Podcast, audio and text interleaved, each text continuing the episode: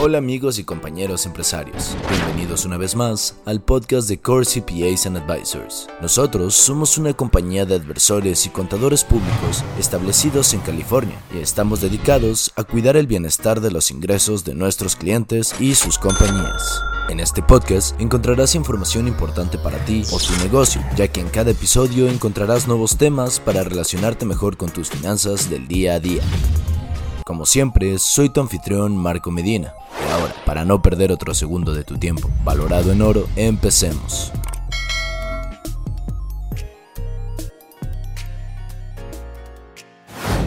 Primero que nada, el impuesto federal sobre las plusvalías se aplica cuando se vende un activo para obtener un beneficio. El tipo de las plusvalías a corto plazo entra en juego cuando se mantiene una inversión durante menos de un año. Por otra parte, el impuesto sobre las plusvalías a largo plazo se aplica a las inversiones mantenidas durante más de un año. Las ganancias se graban al tipo ordinario del impuesto sobre la renta, con un tipo máximo del 37% para los inversores con rentas altas.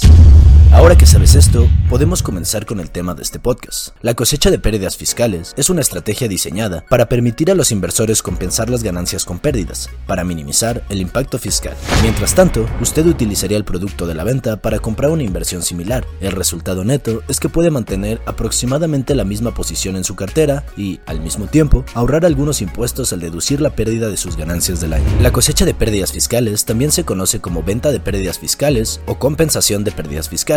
Puede realizarse en cualquier momento del año, pero la mayoría de los inversores esperan hasta finales de año cuando evalúan el rendimiento anual de sus carteras y su impacto en los impuestos. Mediante la venta de pérdidas fiscales, una inversión que registra una pérdida de valor puede venderse para reclamar un crédito contra los beneficios obtenidos en otras inversiones. La compensación de pérdidas fiscales suele funcionar así. Vende una inversión que está obteniendo malos resultados y perdiendo dinero. Luego, utiliza esa pérdida para reducir sus ganancias del capital imponibles y compensar potencialmente hasta 3 mil dólares de sus ingresos ordinarios. Por último, reinvierte el dinero de la venta en otro valor que satisfaga sus necesidades de inversión y su estrategia de asignación de activos. Es importante saber que si sus pérdidas del capital del año superan sus ganancias de capital, puede deducir hasta 3 mil dólares en pérdidas netas de sus ingresos anuales totales. Sin embargo, no podrá deducir más que el total de sus pérdidas patrimoniales del año. Si sus pérdidas netas superan más de los 3 mil dólares, las normas del IRS permiten trasladar las pérdidas adicionales a los ejercicios fiscales siguientes. Para muchos inversores, la compensación de pérdidas fiscales es una herramienta fundamental para reducir sus impuestos totales, aunque esta no puede devolver el inversor a su situación anterior puede reducir la gravedad de la pérdida.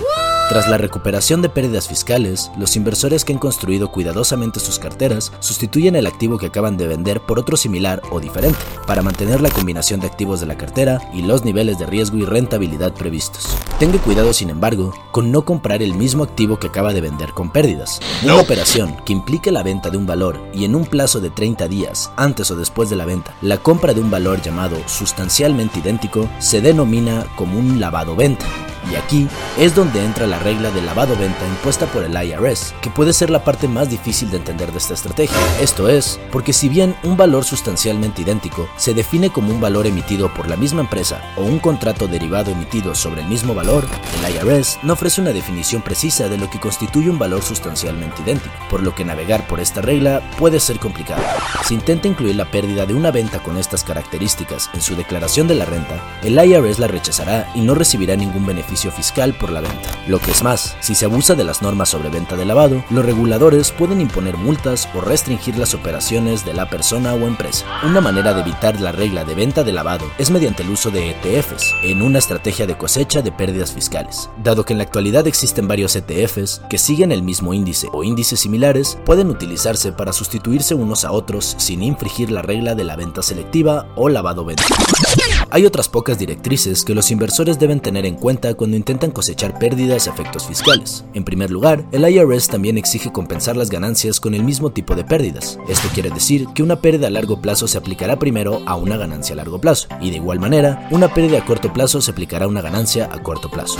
Sin embargo, la palabra clave es primero, ya que, solo en el caso de tener más pérdidas que ganancias, puede aplicar la diferencia a ganancias de otro tipo. Además, la cosecha de pérdidas fiscales solo se aplica a los activos que se compran y venden dentro de una cuenta sujeta a impuestos. Esto quiere decir que no es posible cosechar pérdidas en una cuenta Roth, una cuenta IRA tradicional o un plan de ahorro 401k que ofrecen vías de inversión libres de impuestos y con diferimiento fiscal.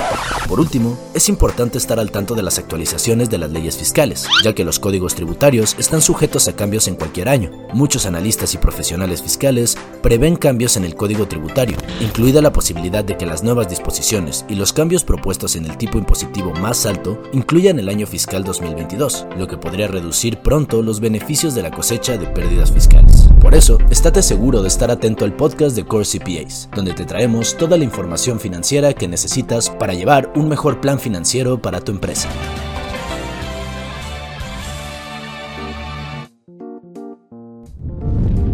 Bien, esperemos que hayas disfrutado de este podcast y el tema haya sido de tu interés. Si quieres saber más sobre nuestra empresa, nuestros servicios o los episodios semanales de este podcast, asegúrate de estar pendiente de nosotros buscándonos como Core CPAs and Advisors en Spotify y Buzzsprout. No te olvides de buscarnos en nuestra página web www.corecpas.com o escríbenos en nuestro correo en info@corecpas.com. No te pierdas de ningún consejo que podría ayudarle a tu negocio a emprender y síguenos en Instagram buscándonos como arroba CoreCPAs. Así que esperamos verte la semana que viene y hasta entonces nos escuchamos pronto.